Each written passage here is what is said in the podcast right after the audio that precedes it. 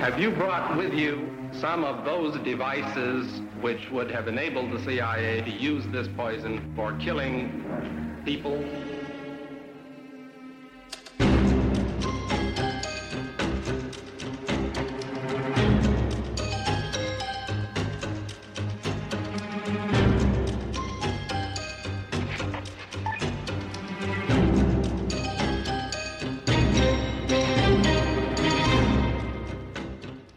Du lytter til Det Hemmeligste af Det Hemmelige, et program om den kolde krigs hemmeligheder. Mit navn er Anders Christiansen, og med i studiet er dokumentarist Christian Kirk Muff. Hvad er det her for et afsnit? Det her, det er nytårs/et år med Det Hemmeligste af Det Hemmelige. Debriefing, kiggen tilbage på året, genoverveje. Ting, vi har gjort og sagt. Hvad har vi egentlig behov for at tale om i sådan et afsnit her? Jeg kiggede til dig og sagde, jeg tror, vi kunne lave noget sammen i din nye rolle på 24/7, hvor vi ikke kiggede på Palme i starten, men kiggede bare i den der verden af efterretningstjenester, stay behind, den grå verden. Mm. Og at der ville være rigeligt med true crime-historier og alt muligt i at kigge på den kolde krig og efterretningstjenesterne i Vesten. Mm. Og det var det, vi gik i gang med. Og det kan man jo sige, jeg tror, at hvis verden var frosset sidste år, og der ligesom ikke var sket mere internationalt, Finsten var ikke blevet anholdt, Ukraine var ikke blevet angrebet osv., så har vi stadigvæk haft materiale nok til, at vi kunne have kørt vores radioprogram. Men vi har jo fået så meget forærende, kan man sige, på en trist baggrund. Dels har vi haft en efterretningsskandale det sidste år, hvis lige vi jo nok ikke har set i Danmark faktisk nogensinde, må man efterhånden begynde at konstatere. Ikke? Det er i hvert fald, det konkurrerer til at være den største efterretningsskandale, landet har oplevet. Og vi har nærmest inden vi udkom, blevet en del af den fortælling, uden rigtig har gjort noget for det. Men vi har også dækket den og haft Finsen som gæster, hvilket jo var vildt spændende og fedt, at han ville. Mm-hmm. Så vi er jo også blevet et aktuelt program.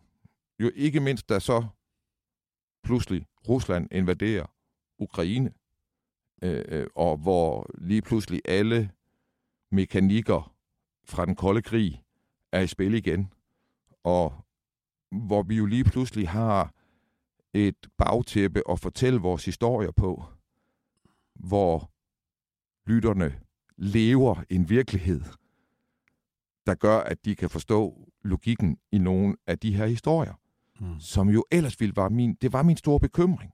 Det er, den virkelighed, man lever i, når man har en sikkerhedstrussel, som man havde under den kolde krig, det har vi jo ikke prøvet i mere end en generation. Det er ligesom om, det har været helt glemt, det der med at leve med en sikkerhedstrussel, og hvad det betyder. Ja. Og det oplever vi jo igen. Ja. Man kan jo sige, at verden er jo blevet... Ja, det ved jeg ikke, man kan sige. At den er måske blevet lidt mere alvorlig. Og det her med... Det kan man delme godt sige. Og det her med forståelsen for, at efterretninger betyder noget. At have gode efterretninger, at have de rigtige efterretninger, og give fjenden de forkerte efterretninger. Og hvor vigtigt det er, og det gælder liv og død. Godt! Nemlig... Her har jeg noget, jeg har behov for at lette mit hjerte omkring. Jeg har gudskelov, fordi det kan jeg huske, at jeg har sagt, at der er enorm god energi i efterretninger og efterretningsarbejde. At det er en enorm vigtig ting. Det er vigtigt, at vi ved også, hvad tyskerne går og tænker. Fordi det er min store bekymring i det, der foregår lige nu her i verden. Det er, hvad tænker tyskerne? Fordi det er dem, der kan finde på at bøje af, hvis nogen kan. I forhold til Putin. Der kan efterretninger være en kæmpe hjælp i forhold til ikke at misforstå dem, i forhold til ikke at komme til at agere på en måde, der faktisk fører til det modsatte af, hvad vi kunne ønske os. Nemlig, at tyskerne bliver ved med at følge den linje, Danmark er en del af, som er en hård linje over for Putin og hans krav. Mm. Men jeg laver jo sådan set ikke andet i vores program, end at mistænkeliggøre folk, der arbejder i efterretningstjenesten.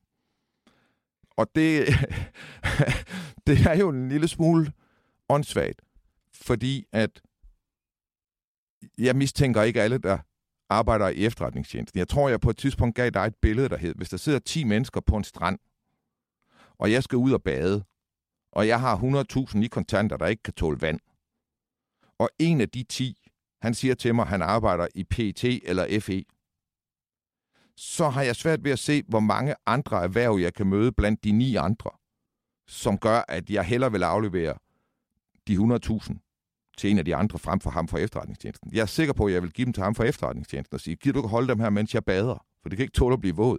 Og så vil jeg regne med, at han sad der med dem bagefter. Og grunden til det er, at jeg tror, at en stor del af udvælgelsen for at komme ind i efterretningstjenesterne handler om, at du virkelig kan kende forskel på sort og hvidt. Og at du ved, at 2 og 2 ikke er 5. Og at du ved, at miau ikke er vov. Og op ikke er ned. Men at du kan finde rundt i alt det der. Og har dit moralske kompas på plads. Så. Hvorfor så mistænkeliggør dem så meget? Ja, hvorfor det?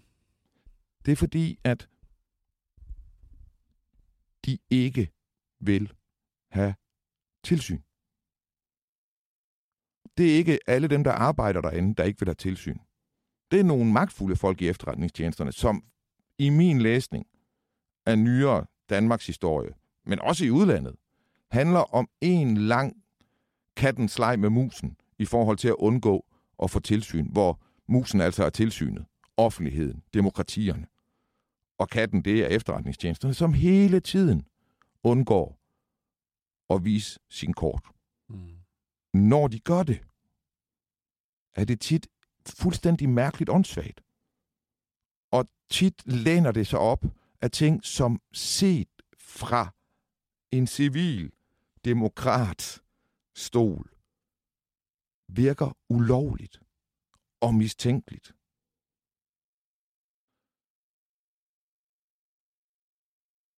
Men jeg hører også kun om det, når det går galt. Når en god efterretningstjenesteoperation er kendetegnet ved, at vi aldrig hører om den. Så vi har det problem her, at alt det, de lykkes med, det kan de ikke få ros for. Og alt det, de kikser med, det kan de ikke få anden mistænkeliggørelse af. Måden at imødekomme det, det er rent faktisk at gå med på et tilsyn. Altså så find nogle mennesker, I stoler på. I stoler på landsretsdommere. Nogle gange.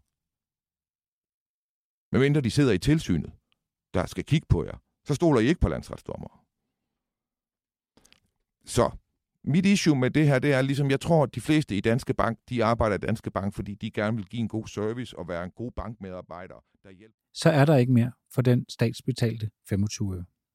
Efter 24/7's lukning er Det Hemmeligste af Det Hemmelige blevet en podcast, du skal betale for. Gå ind på hjemmesiden dethemmeligste.dk og læs mere om, hvordan du fortsat kan lytte til Det Hemmeligste af Det Hemmelige.